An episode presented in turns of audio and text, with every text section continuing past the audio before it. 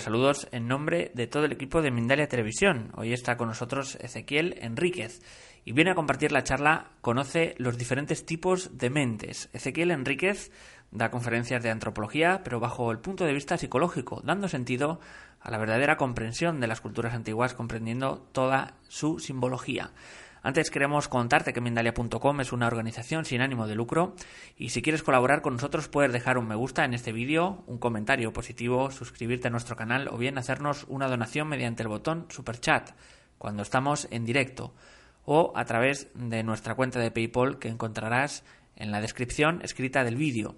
Ahora queremos regalaros este vídeo de parte de todo el equipo de Mindalia porque en estas fiestas también queremos estar contigo. Hoy y siempre estamos junto a ti y recuerda, no estás solo.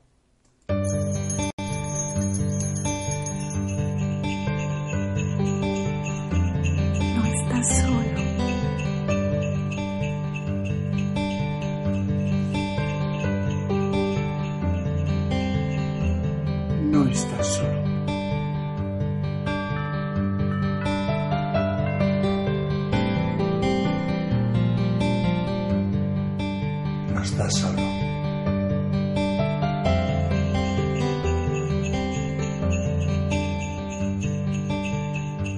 No estás solo.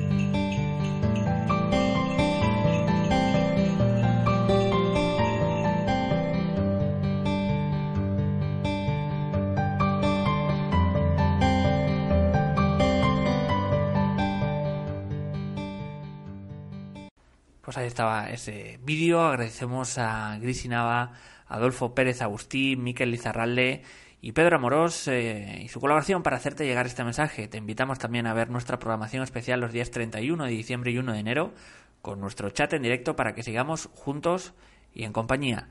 Y ya lo sabes, no estás solo. Para participar en directo, recordar hablar con nosotros, podéis enviar vuestra pregunta a nuestro invitado. Eh, de forma novedosa podéis también grabar un mensaje de voz que no supere los 45 segundos al número de WhatsApp que aparece ahora mismo en pantalla. También os vamos a dejar el enlace directo en el chat. Si queréis, también podéis hacer vuestras preguntas eh, de forma habitual, eh, de forma escrita, a través del chat y con el siguiente formato, la palabra pregunta en mayúsculas, seguido del país, desde donde nos escribís y seguido de vuestra pregunta. Y ahora sí, ya vamos a dar paso a Ezequiel Enríquez y la conferencia conoce los diferentes tipos de mentes. Ezequiel, ¿qué tal? ¿Cómo estás? Hola, buenas tardes. Muy bien, aquí en compañía con vosotros porque, como tú dices, pues no estamos solos. Pues todo tuyo, un placer tenerte con nosotros cuando quieras. Gracias.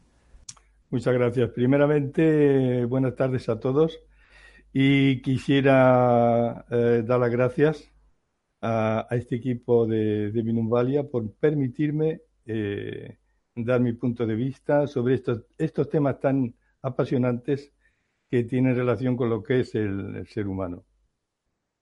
Tenemos que decir que según el poeta Juvenal del siglo I romano, decía una frase muy interesante y que seguramente ya todos conocemos, que es in mente sana, corpore sano. Es importante que analicemos esta frase aparentemente muy simple, pero que tiene un contenido importantísimo. Porque, ¿qué es una mente sana? Eh, nos podemos preguntar en realidad, ¿alguien ha visto la mente? Eh, ¿Cómo podemos saber que tenemos una mente sana?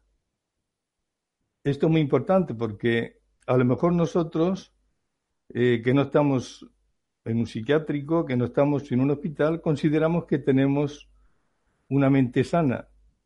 Pero bajo mi punto de vista, una mente sana, según Juvenal, quiere decir una mente que no se preocupa, una mente que no tiene temores, también una mente que no es envidiosa, que no es celosa, una mente que no es iracunda, una mente que no es perezosa, que no es lujuriosa. Eso es lo que en realidad quería decir Juvenal referente a una mente sana.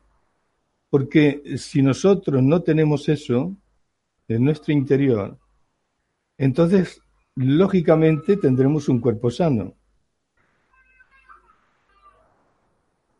¿Verdad? Un cuerpo que nos permitirá vivir una existencia eh, con salud y muy equilibrados.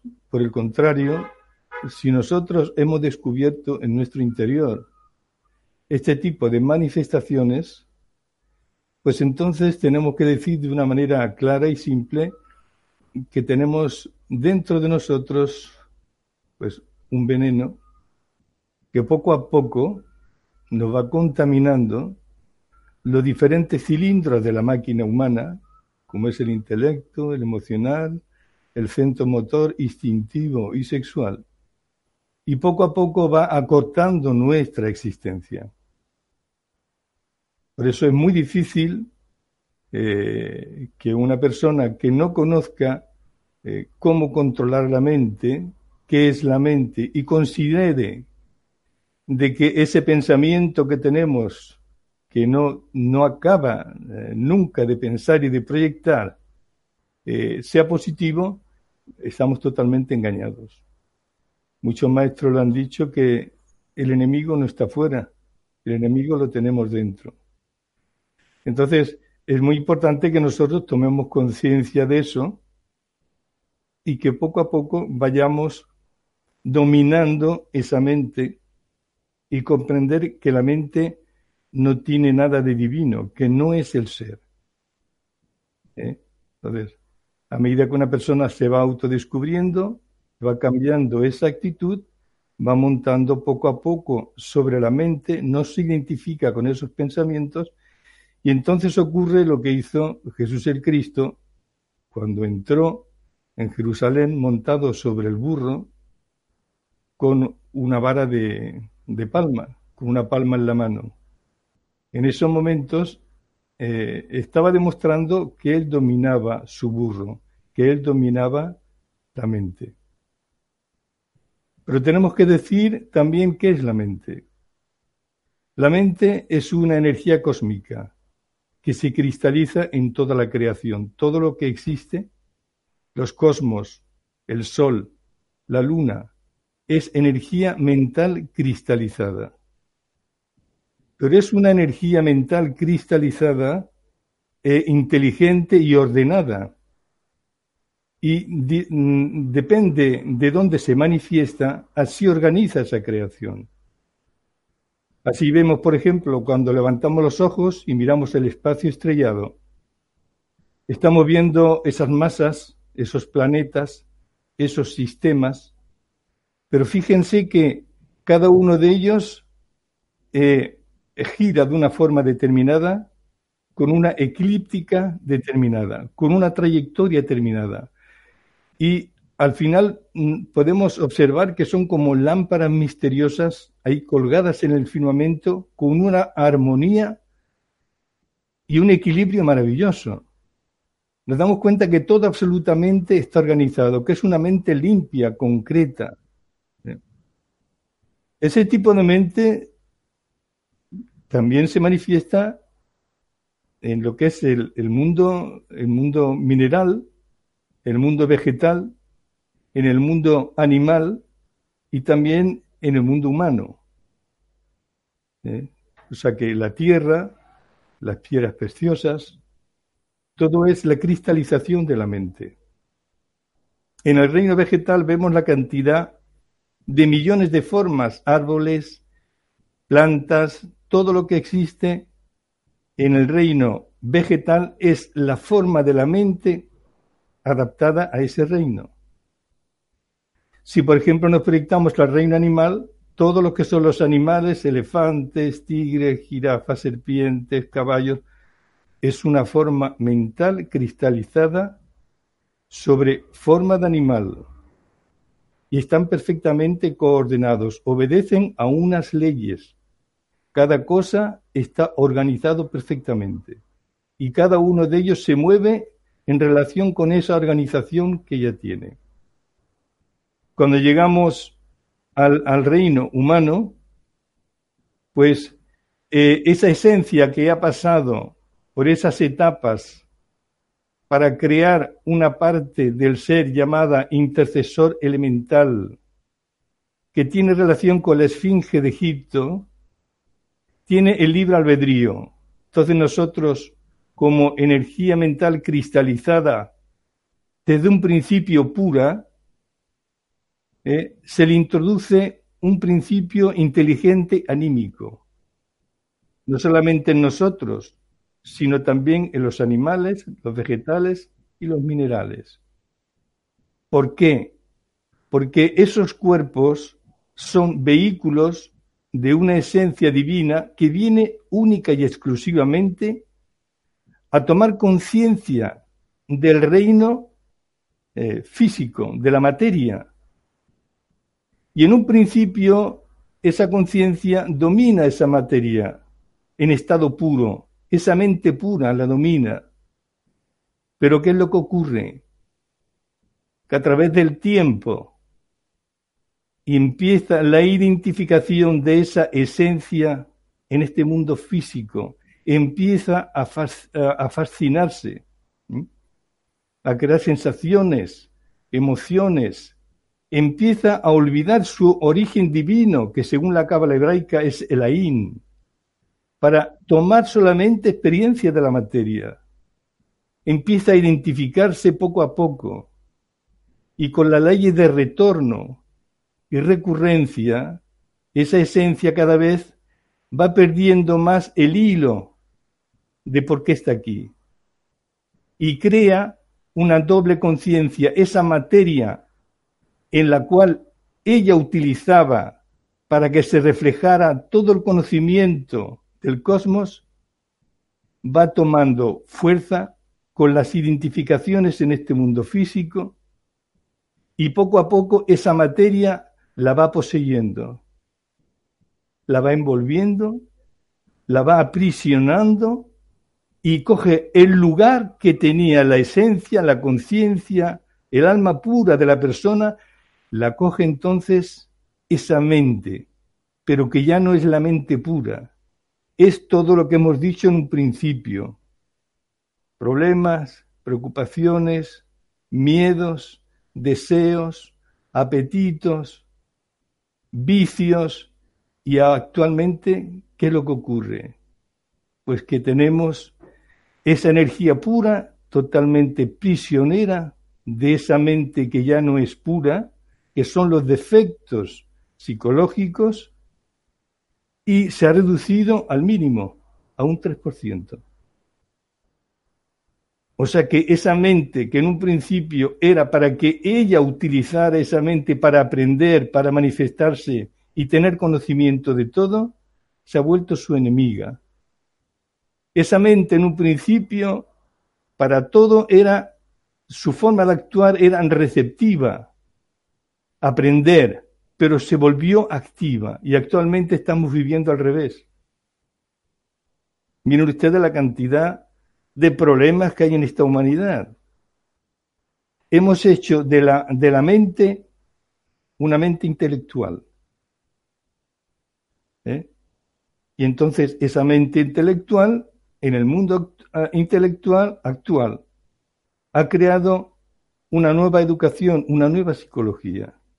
Nos hemos olvidado del principio divino y hemos creado una nueva cultura, pero que está basada en el pensamiento, en la mente, que ya hemos dicho en un principio de qué está hecha, de qué está formada. Y eso es un gran problema.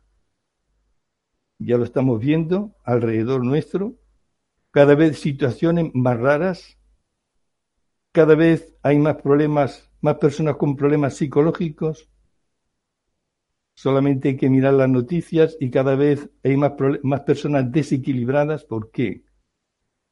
Porque ese mundo de la mente, del pensamiento, cuando ya ha chupado toda la energía de la persona, llega un momento que la persona ya no tiene control.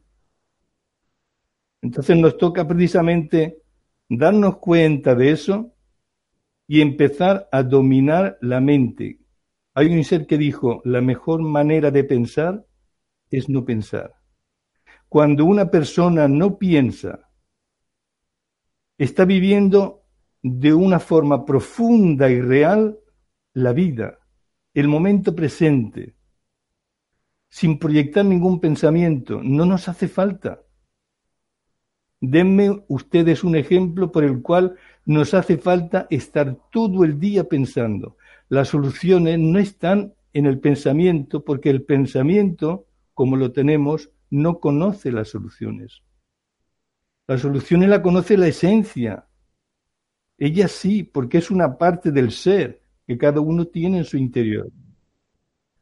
Entonces, nos damos cuenta precisamente de que eh, es importante que poco a poco vayamos frenando esa mecánica del pensamiento que no para de proyectar constantemente pensamientos de todo tipo. Pero ¿cómo? ¿Cómo podemos empezar a dominar ese burro? Quitarle la fuerza para que no nos domine. Eso es básico. ¿Cómo y por qué funciona la mente? Es básico. Si no sabemos eso, no podremos nunca dominarla. Y la cosa es muy sencilla. La reacción. Fíjense que estamos siempre reaccionando cara a lo que nos traen los cinco sentidos. Que si mi partido no gana, que si el fútbol, que si la lluvia, que si aquello me gusta, que si aquello no me gusta. Claro, le estamos dando la oportunidad al pensamiento de que se active. Pero si no reaccionamos cara a nada, la mente se calma, se queda tranquila. Cuando la mente está tranquila, adviene a nosotros la verdadera comprensión de todo. ¿Y qué es? Es la intuición. El pensamiento muy lento. Pese a que nosotros creemos que el pensamiento es muy rápido, es el más lento de toda la máquina humana. Tenemos que entrar en el terreno de la intuición. Y el grado más, grado, más grande que existe es la intuición del prajna paramita, que algunos iniciados aquí en este mundo físico, conozco algunos maestros que tienen ese grado, pero han, tenido que hacer un gran trabajo sobre ellos mismos para ser dueños de sí mismos. No podemos darle la rienda de nuestra existencia a, a nuestros agregados psicológicos, a todos esos pensamientos, porque eso no es verdad. Es una creación que nosotros mismos hemos hecho y lógicamente somos solamente nosotros que podemos arreglar esta situación. Nadie más puede hacer ese trabajo. Eh, entonces, es muy importante que empecemos a trabajar sobre eso, porque eh, si no termina por quitarnos toda la energía, nos vacía de energía y adviene la muerte. El ser humano no está hecho para morir. ¿Qué es lo que nos hace morir? Los defectos porque constantemente chupando energía de los cinco cilindros nos enferman y nos matan. Pero este cuerpo físico está hecho a la imagen y semejanza de un creador, de algo divino.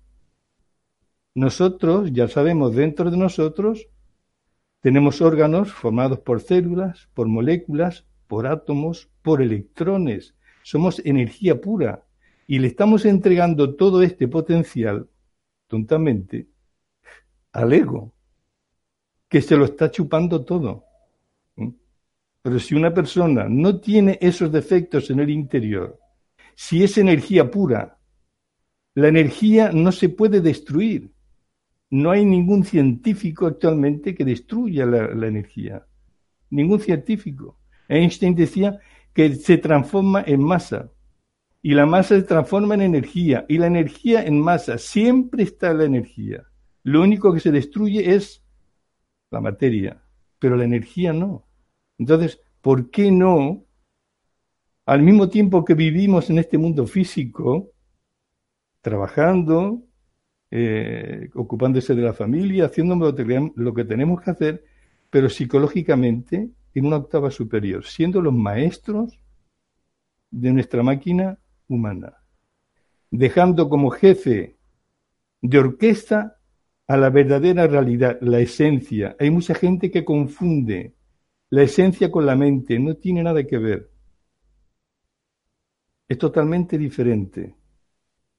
esa partícula divina no tiene nada que ver con la mente, lo hemos dicho en un principio. Esa mente está hecha para que ella la utilice, pero no al revés. Entonces, hay tres tipos de mente. Está la mente sensual, la mente intermedia y la mente interior. La mente sensual, eh, en la Biblia, que es el, el libro más cercano a nosotros y que mejor podemos comprender, está catalogada como la levadura de los saduceos. Es una mente ateísta, materialista, enemigo del eterno. Son gente que dice que son ateos.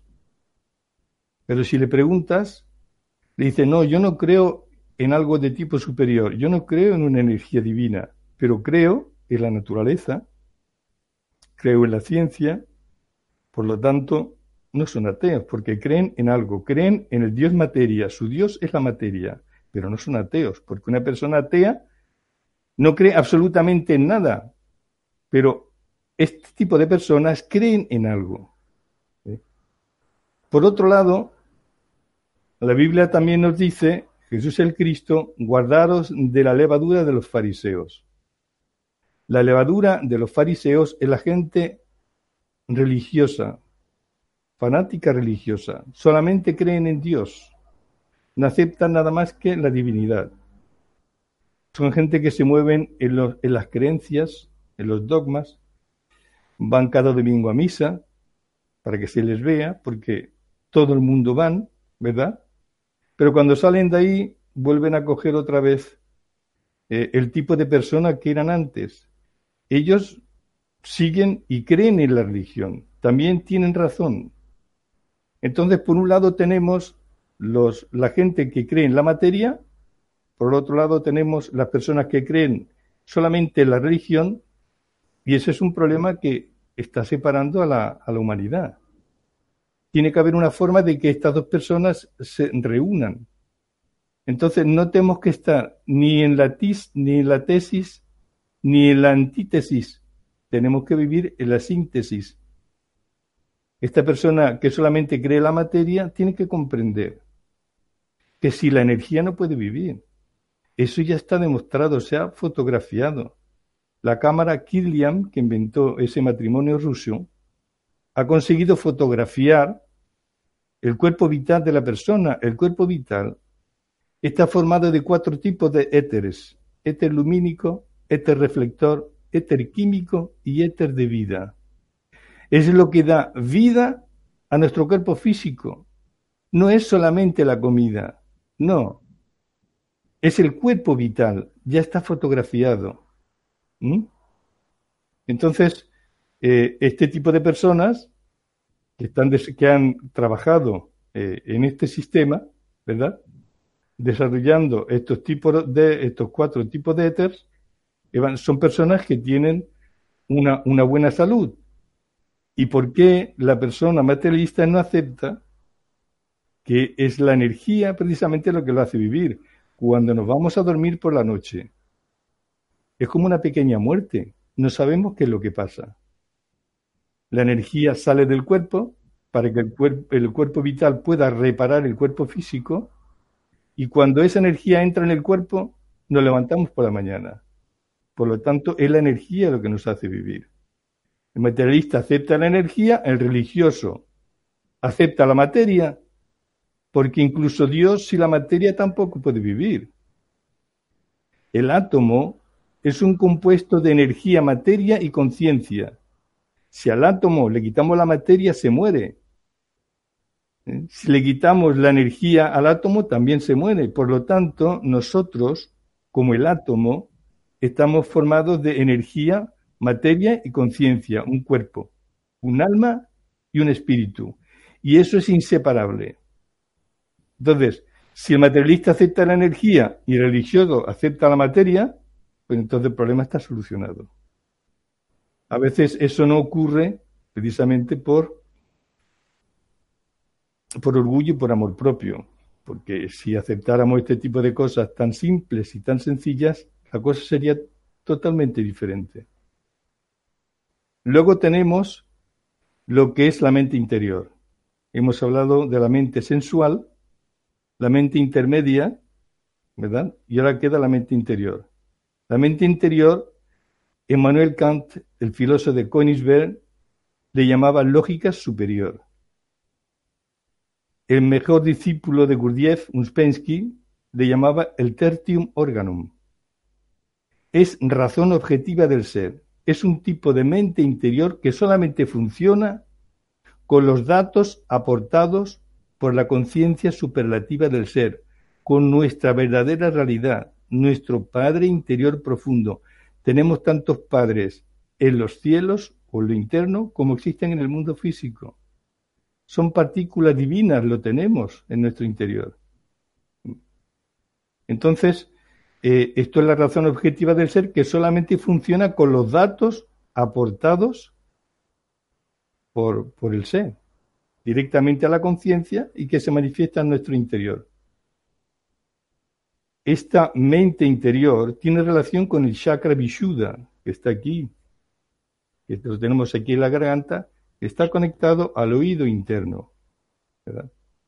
Cuando una persona cada día se toma la molestia de relajarse, concentrarse, calmar la mente, calmar el cuerpo, va atrayendo hacia, hacia él vibraciones telúricas maravillosas que lo van equilibrando, que lo van desarrollando. En un principio él no se da cuenta, pero poco a poco van obrando en su interior y se va equilibrando. Y llega un momento que esta antena, esta antena de escucha, esta rara que tenemos de escucha, se pone en actividad. Y de ahí precisamente fue donde Beethoven sacó las nueve sinfonías de Beethoven, salieron de las nueve de los de los de la música de las esferas de Pitágoras. Cada esfera da una nota síntesis, que es el sonido del planeta, de cada planeta da un sonido determinado. Bien, pues la, la, unión de todas las notas de todos los planetas es la música de Pitágoras, y de ahí fue donde Beethoven sacó las nueve sinfonías. Se dice que se levantaba a las tres de la mañana, cogía un papel, un lápiz, empezaba a escribir la música que, le llegaba. Y se dice que era sordo en el mundo físico. Claro, era sordo para escuchar tonterías, cosas que no le interesaban para nada. Entonces, todo esto tiene relación con lo que es eh, la razón objetiva, la mente interior. ¿eh? Entonces, mente sensual, mente intermedia y mente interior. Pero ¿cómo podemos desarrollar la mente interior?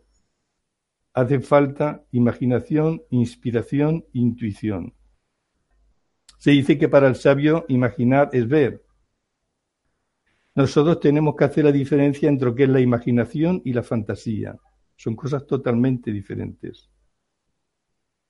Podemos imaginar en un momento determinado que cogemos una semilla, la llevamos a la tierra, hacemos un agujerito, metemos la semilla dentro, tapamos esa semilla, le echamos una poquita de agua. Nos quedamos mirando el lugar donde la hemos plantado y vemos que sale un tronco con unas hojitas que se van desarrollando, que van saliendo unos pétalos y que salen unas flores maravillosas. Y luego lo hacemos al revés. Vemos que se van cayendo los pétalos, se van secando el tronco y esa planta termina en un montón de leños. En esa práctica estamos utilizando directamente lo que es la conciencia.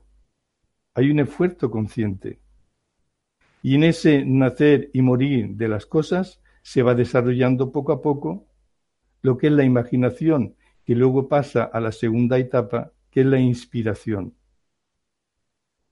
Comprendemos ese proceso del nacer y morir de todas las cosas. Y luego viene la tercera etapa que es la intuición y ahí comprendemos exactamente la razón y el porqué de esa cosa. Entonces, ya vemos la, la primera etapa de cómo no identificarse o no permitir que la mente actúe en nuestro interior de forma mecánica, proyectando todo tipo de pensamientos, sentimientos, rencores, etcétera, calmando la mente, con la no identificación, con la no reacción. Y por otro lado, tenemos la práctica para desarrollar lo que es la mente interior. Esto es fundamental si queremos en un momento determinado hacer un cambio psicológico cada uno de nosotros, porque en realidad es para lo único que existimos, para cambiar nuestro nivel de ser. Hay niveles y niveles de ser. Nosotros tenemos que descubrir cuál es el nivel de ser que tenemos en un momento dado. Y cuando descubrimos cuál es el nivel de ser que tenemos, podemos cambiarlo. Pero para eso tenemos que hacer un inventario psicológico. Y es precisamente cuando se llega al final del año que las empresas hacen un inventario psicológico de lo que hemos vendido y de lo que tenemos que comprar. Nosotros tenemos que volvernos cada vez más místicos, más interiorizados, dejar de ser superficiales. Tenemos que ser cada día más profundos y dentro de nosotros encontraremos todo lo que hace falta. Fuera no hay nada, está todo dentro de nosotros. Cuando hacemos un inventario psicológico es para que nos demos cuenta lo que nos sobra y lo que nos falta. Y vamos a descubrir, pues, que vivimos siempre a lo mejor en un estado negativo, sin saber cómo ni por qué, que no aceptamos la presencia de las personas, que no las soportamos, o que tenemos una serie de, de vicios, y luego ¿Cuántas virtudes tengo? Bueno, pues soy una persona que ayuda de vez en cuando, voy a un hospital a trabajar gratuitamente, hago todo lo que puedo para ayudar a ciertas organizaciones de tipo humanitario. Tenemos que hacer un balance psicológico ¿eh? cada final de año de lo que tenemos en el interior para poder avanzar psicológicamente. Entonces, es muy importante esto de la mente. Tenemos que montar sobre ella porque actualmente es ella la que monta sobre nosotros. Si, por ejemplo, visitamos la Catedral de Chartres, en Francia, vemos en la fachada estatuas y es, es increíble porque en una de las estatuas hay un burro, hay un burro tocando un arpa. Y claro, los turistas, como no tienen, eh, no conocen la simbología oculta, de esos símbolos que, pusieron los masones, pues se ríen, pero es que en realidad es eso.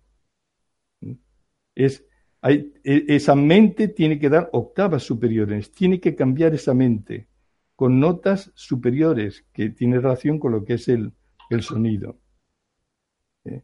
Entonces, el arte, la filosofía, la ciencia está todo totalmente integrado con lo que es la razón objetiva del ser. Y poco a poco, a medida que nos vamos desarrollando internamente, la vida nos va contando y nos va abriendo todo lo que tiene. Entonces sí que da gusto vivir. Cuando uno se da cuenta de que uno monta sobre la vida, que la vida no monta sobre uno, entonces cuando uno le da, le da aliciente a la vida, comprende las cosas, porque en realidad llevamos una vida muy mecánica. Vivimos en un mundo terriblemente reducido, muy pequeño, de la casa al trabajo, del trabajo a casa, y tenemos que decir que internamente no hay límites. No se le pueden poner límites al ser. El ser es como un mar que no tiene orillas. Nos vamos a la playa y vemos el horizonte y queremos que allí se acaba el mar. Llegamos allí y el horizonte está más lejos. Llegamos allí y el horizonte está más lejos. Y es que el ser no tiene límites. Pero. Muy bien. Puedo, puedo leer. Voy a leer un, una poesía de, de, un maestro que se llama Cuencancú.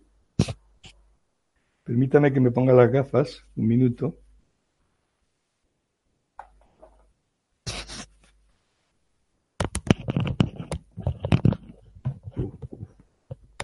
va a ser un poco difícil.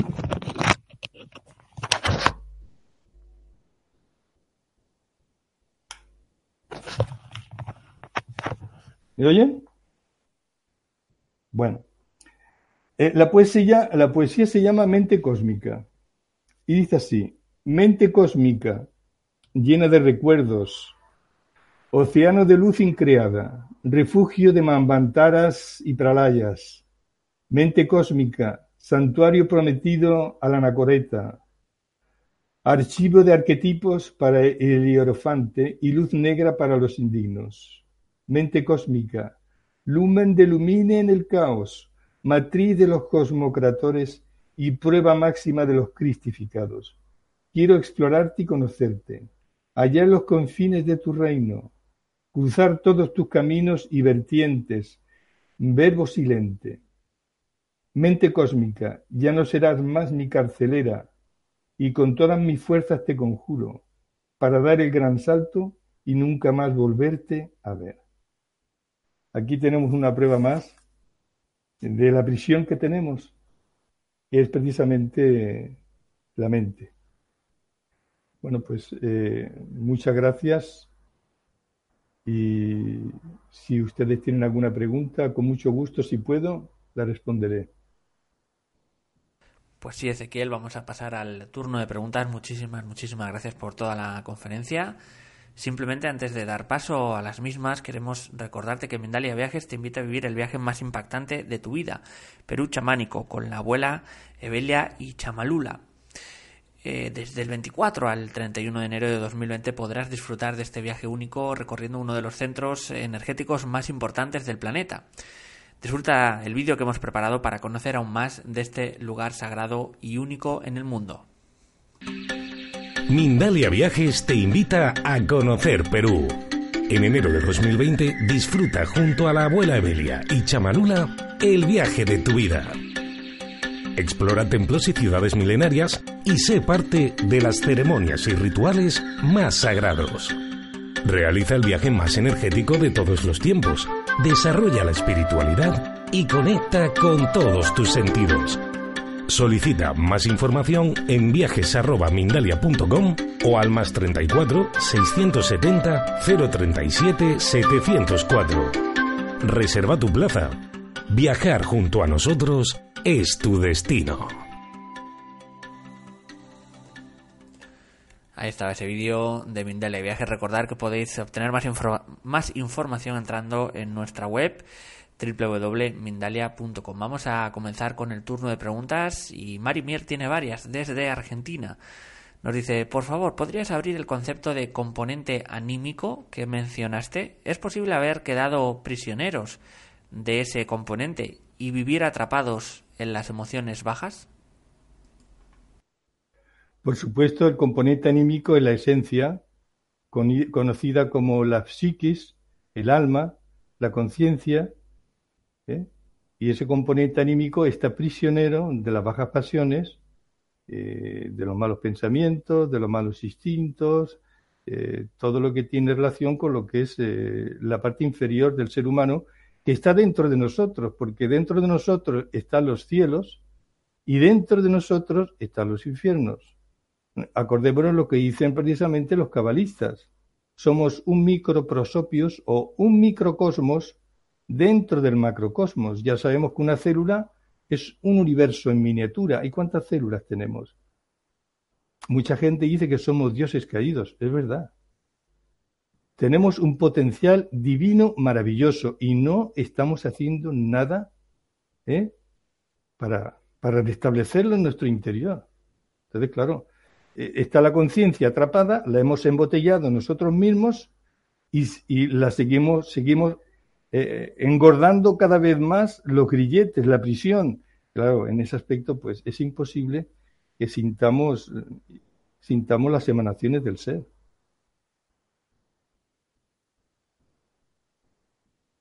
Vamos a irnos con más preguntas de Marimir. En este caso nos dice también, las tengo por aquí, nos dice, mm, ¿cómo defender nuestra energía para evolucionar en este plano? Bueno, Defender nuestra energía eh, es que eh, no, se trata de evolución. Eh, hay muchas personas que se confunden, se confunden con la evolución. la evolución es hermana de la involución.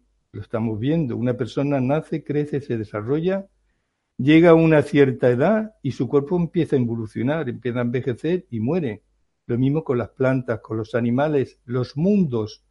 La luna era un planeta como el nuestro, habitado, con sus mares, sus tierras, con sus gentes. Cuando dio las siete razas, las siete subrazas, ahora es un cadáver. Todo evoluciona involuciona. No se trata de evolución, se trata de revolución psicológica. Como siempre, ni evolución ni involución, revolución interior. Solamente es el trabajo psicológico que una persona esté realizando, es lo que lo puede a uno sacar de esta entropía, de estas leyes mecánicas que están actuando terriblemente sobre nosotros. O sea que no es, no es cuestión de evolución. Aquí no se. Para despertar la conciencia no sirve la evolución. No sirve. Es una revolución interior. Pero hace falta, hace falta la didáctica y la dialéctica de la conciencia. Al intelecto se le educa leyendo libros. Queremos ser intelectuales es muy fácil. Leamos todos los libros, los periódicos, juntémoslos todos y la mente adquiere una característica intelectual y se le dice que es intelectual. Pero un intelectual no es inteligente, es intelectual solamente. La inteligencia es un dominio de la conciencia. ¿eh? Entonces, si queremos despertar la conciencia, necesitamos las llaves, ¿verdad? El conocimiento que va en relación con el despertar de la conciencia, con todas sus prácticas, con todas, con todo lo que lo, que conlleva ese material. Se puede educar el intelecto y se tiene que educar la conciencia con la didáctica y la dialéctica de la conciencia, que no tiene nada que ver. O sea que olvídese de querer despertar conciencia con la evolución, porque eso no va a ninguna parte. Es como el, el pensamiento positivo o el pensamiento negativo. el pensamiento positivo es el pensamiento. Y una persona que piensa positivamente está pensando igual, solo que tiene los agregados, los yoes más refinados. Pero es pensamiento, hay que pasar más allá del pensamiento y entrar en el mundo de la intuición. El pensamiento, para los cinco sentidos, para el mundo físico está bien, pero el pensamiento no te puede dar respuestas claras a cosas, el misterio de la vida y de la muerte, quién soy, y quiero ver mi alma como es. Quiero conocer mis padres internos como son. Es, el pensamiento no te puede enseñar nada de eso. Y ahí es donde está acogida la humanidad, en el pensamiento, creyendo que el pensamiento positivo te lleva a ninguna, no te lleva a ningún sitio. Hay que estar, hay que sobrepasar el pensamiento y pasar al mundo de la intuición. Como decía Víctor Hugo, ¿qué decía Víctor Hugo? Pensar o no pensar es el anverso o el reverso de la moneda. Lo importante es experimentar. Hay que experimentar. La mejor, la manera más directa es cuando nos acostamos en la cama, tomando conciencia de que el cuerpo se está durmiendo, atentos, con los ojos cerrados pero mirando. Y en principio se ve una pantalla del intelecto negra, porque claro, nunca hemos hecho eso. Pero a, a, a fuerza de acostarse tomando conciencia que se relaja el cuerpo, tomando conciencia que el cuerpo se está durmiendo, si prestamos atención, poco a poco empiezan a aparecer cosas. ¿Verdad? Es que es otra cosa, no tiene nada que ver. Las la leyes de la tierra no pueden darnos el despertar de la conciencia, son mentiras. Las leyes de la tierra son mecánicas. La conciencia no puede despertar con una mecánica ni con una evolución, porque no, es otra cosa. Es otra cosa. ¿Alguien tiene una pregunta? Nos dice Lorena Osorio, si una persona tiene demencia, ¿ha perdido la oportunidad de trabajar para eliminar el yo? Gracias. Si una persona tiene demencia, pues seguramente eh, el 3% de conciencia no sé si lo tendrá. Si esa persona no tiene el 3% de conciencia, está pagando algo por algún abuso que ha hecho en una existencia anterior. ¿Abuso en qué sentido? Pues quizás ha, estado ha tirado demasiado lejos con el pensamiento. ha abusado del pensamiento y esa batería intelectual que todos tenemos no la ha dejado descargar y viene con esa pequeña tara, está pagando algo, pero que ella misma ha producido. Hay que saber utilizar los cinco cilindros de la máquina humana. Está bien leer durante una hora, dos horas, pero luego parar, ir a caminar un poco para que la, la energía intelectual, la batería intelectual se recargue. Porque si le damos caña y tela y tela y tela y tela, llega un momento que empiezan las migrañas, dolores de cabeza, migrañas, luego empieza uno a decir que, que, que me desoriento, que no sé dónde estoy, y es que eh, ya, ya no tiene más energía intelectual. No hay que abusar. Es como el deporte, el deporte igual. Está bien que hagamos deporte, pero si me meto cada día 8 o 9 horas de deporte, mira los grandes deportistas. Cuando tienen 28 o 30 años ya olvídate. Problemas de hemiplegia, paraplegia, sistema nervioso, porque han gastado toda la energía del centro motor instintivo. Es que es normal, nuestra máquina humana es maravillosa, pero si no sabemos utilizar los, diferentes cilindros de la máquina humana, pues no llegamos a, edades avanzadas, porque hemos gastado todo el material para vivir. Hay que vivir en equilibrio siempre. ¿Eh? Entonces, una persona que viene con esa tara es porque abusa mucho de su centro intelectual. Hay que concentrarse aquí, en el corazón, en el chakra anhata, aquí, en el emocional superior y escuchar este, no escuchar este, no, esto no vale para nada. Hay que escuchar aquí. Entonces se desarrolla el centro emocional superior que equilibra todo el sistema. Esto es muy importante que lo vayamos comprendiendo, porque si no, en esta vida no estamos haciendo nada, sinceramente. ¿Qué es lo que estamos haciendo? Nos lo tenemos que preguntar. No estamos haciendo nada. Una vida mecánica rutinaria ningún desarrollo interior, estamos perdiéndola para nada. Es una pérdida de tiempo. Pero yo, los agregados están contentos, porque como saben que cuando se carguen esta máquina humana van a volver otra vez con un cuerpo nuevo y seguirán existiendo. Con la muerte no saca, eh, con la muerte no mueren los defectos, son energías, muere la materia, pero el ego no. Por eso venimos cada vez con un 3% de conciencia. Si no vendríamos con un 100%, seríamos seres totalmente despiertos. ¿Quién viene despierto? Pocas personas vienen despiertos. A ver, ¿qué hicimos la semana pasada? ¿Y el mes pasado? ¿Y el año pasado? ¿Y el año anterior? ¿Y dónde estábamos antes de nacer? Eso no lo puede dar respuesta al intelecto, lo da la conciencia. O sea que es importante que reflexionemos.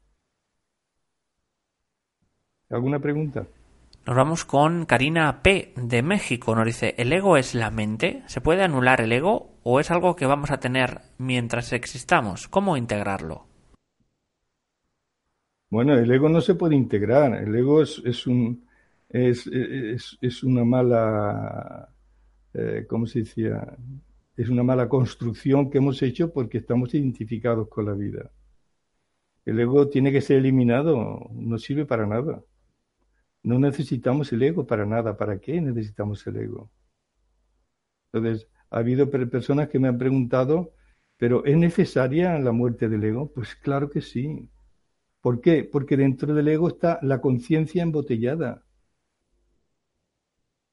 Está la conciencia embotellada dentro, dentro del ego.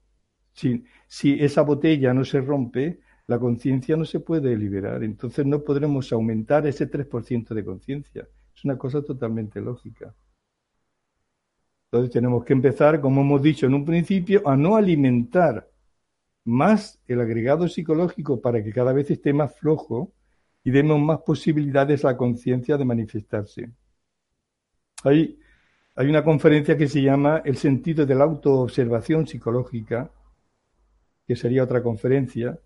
Es un sentido que tenemos en estado latente, que es el sentido de la conciencia, que lo tenemos pero está atrofiado porque no lo usamos.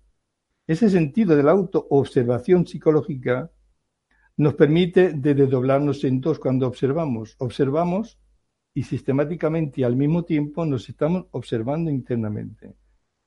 Observador y autoobservado. Claro, ese esfuerzo En un principio cuesta, pero una vez que se instala, pues entonces ya lo hacemos automáticamente. Ese esfuerzo permite que la conciencia nuestra esté siempre en activo. Y claro, estamos recogiendo la cosecha. Maravilloso. No nos podemos identificar con este mundo, porque este mundo es una ilusión. Ya lo dicen los, los antiguos maestros del Mayab. La vida es maya, ilusión. No vale la pena identificarse con esto, porque esas identificaciones provocan lo que hemos dicho antes, unas reacciones en base a lo que estamos percibiendo. Entonces, claro, se activa automáticamente todo el día el pensamiento y estamos, estamos verdaderamente bastante fatal en ese sentido. Entonces, no le quepa la menor duda que no, no tenemos por qué tener la conciencia fraccionada, una doble conciencia, una conciencia egoica y una verdadera conciencia. No necesitamos la conciencia egoica. Eso se le llama en el budismo la decapitación budista, la muerte del ego. Si vamos a, la catedral, por ejemplo, de Barcelona, ¿eh? las estatuas que hay por el exterior, pues vemos unos santos con la cabeza en la mano. Claro, la gente que no tiene esos arquetipos, que no tiene ese conocimiento, no comprende. Eso quiere decir muerte del pensamiento, de la, del ego. La corona de espinas que le clavaron a Jesús el Cristo en la frente tiene relación con, también con la muerte de, de la mente, la mente egoica. O sea que este conocimiento, el conocimiento de la conciencia tiene una base muy importante, pero no necesitamos el ego para vivir. Dígame. Dice Laura 21 desde Virginia, desde Estados Unidos. Eh, ¿Es entonces la energía del amor lo que cuenta? ¿Cómo hacer cuando nos contradecimos, cuando el pensamiento nos dice lo contrario al amor y pensamos en el enojo? Gracias. Bueno, cuanto la energía eh, nos dice lo contrario a lo que es el amor, hay que observarlo. Hay que primero que observar ese pensamiento antes de que coja la personalidad y se ponga en actividad. Y observándolo, cuando ese defecto se ve descubierto que lo estamos observando, verá cómo desaparece, porque se siente descubierto y él sabe que si lo descubrimos, tenemos la posibilidad de, eliminarlo, ¿verdad? El amor es, es muy, muy difícil de definir. Es muy difícil encontrar personas que realmente saben amar. No podemos amar más de la conciencia que tenemos. Tenemos un 3% de conciencia, eso es lo que amamos. El que tenga un 10% de conciencia, ese es el amor que tiene. Entonces, amor y conciencia van relacionados. El amor, a, nuestra forma de comprenderlo, verdadero, es aquel, por ejemplo, que un día tu mujer te dice, eh, mira, resulta de que he conocido a un hombre hace dos meses y estamos verdaderamente enamorados. No sé qué ha pasado, pero siento que es mi, mi alma gemela, lo amo verdaderamente. Y entonces el hombre, si la ama ella de verdad, pues, ¿qué tiene que hacer? Pues decirle, pues mira, si has encontrado el hombre de tu vida y tu felicidad, pues vete con él. Eso es el verdadero amor. Ser capaz, capaz de sacrificar el amor tuyo, el amor que tienes por tu mujer, ¿verdad? Para la felicidad de ella. Eso es muy difícil de hacer. Actualmente la coges y la matas, la descuartizas y, y miles de cosas, porque nos creemos que la mujer eh, es nuestra. El amor es otra cosa, no se puede definir. Amor y conciencia es, lo mismo. Es muy difícil de definir, muy difícil. Hay niveles y niveles de amor. Jesús el Cristo, por amor a la humanidad, se dejó crucificar. Un hombre con tanto poder, tantísimo poder, que podía haber hecho lo que hubiese querido en ese instante. La prueba está, es un hombre resurrecto. Jesús el Cristo Nadie ha encontrado su cadáver, como Moisés, como un montón de personajes. ¿Dónde están? Son seres inmortales, han trascendido. Los misterios de la muerte han trascendido todos, son seres vivos. Nos dijeron que hace unos años estuvo paseando por Nueva York. Su, su aura era verdaderamente increíble y nadie se daba cuenta. Tiene el mismo cuerpo físico que tenía en Tierra Santa. Son energías puras Son seres verdaderamente esplendorosos y divinos, una energía electrónica maravillosa. nosotros solamente tenemos un 3% de, de conciencia.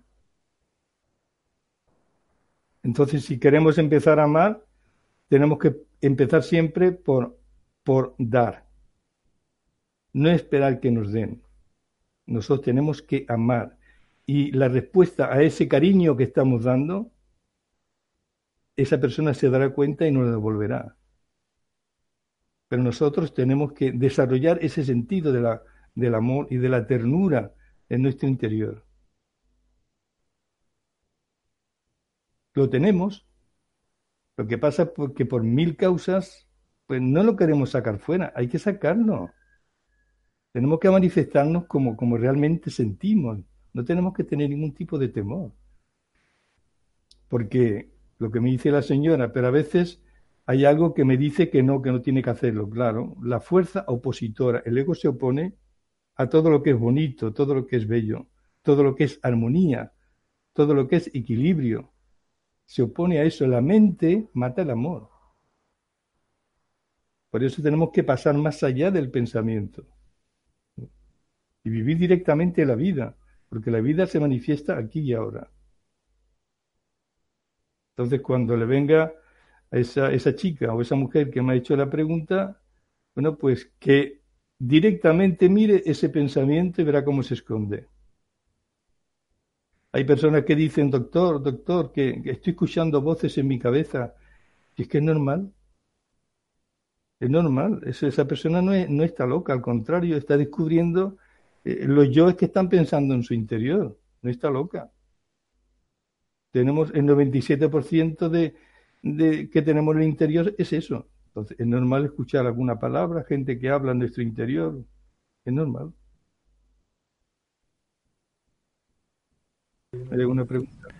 Pues de esta forma, Ezequiel, hemos llegado al final de la conferencia. Muchísimas, muchísimas gracias por toda la, información. Antes de terminar, vamos a dar unos segundos a Ezequiel para que se despida de todos vosotros.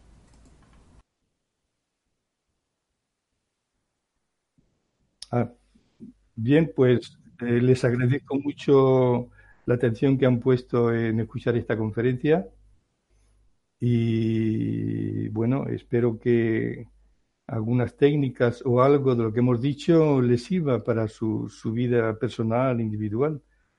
Y sobre todo, no nos confundamos.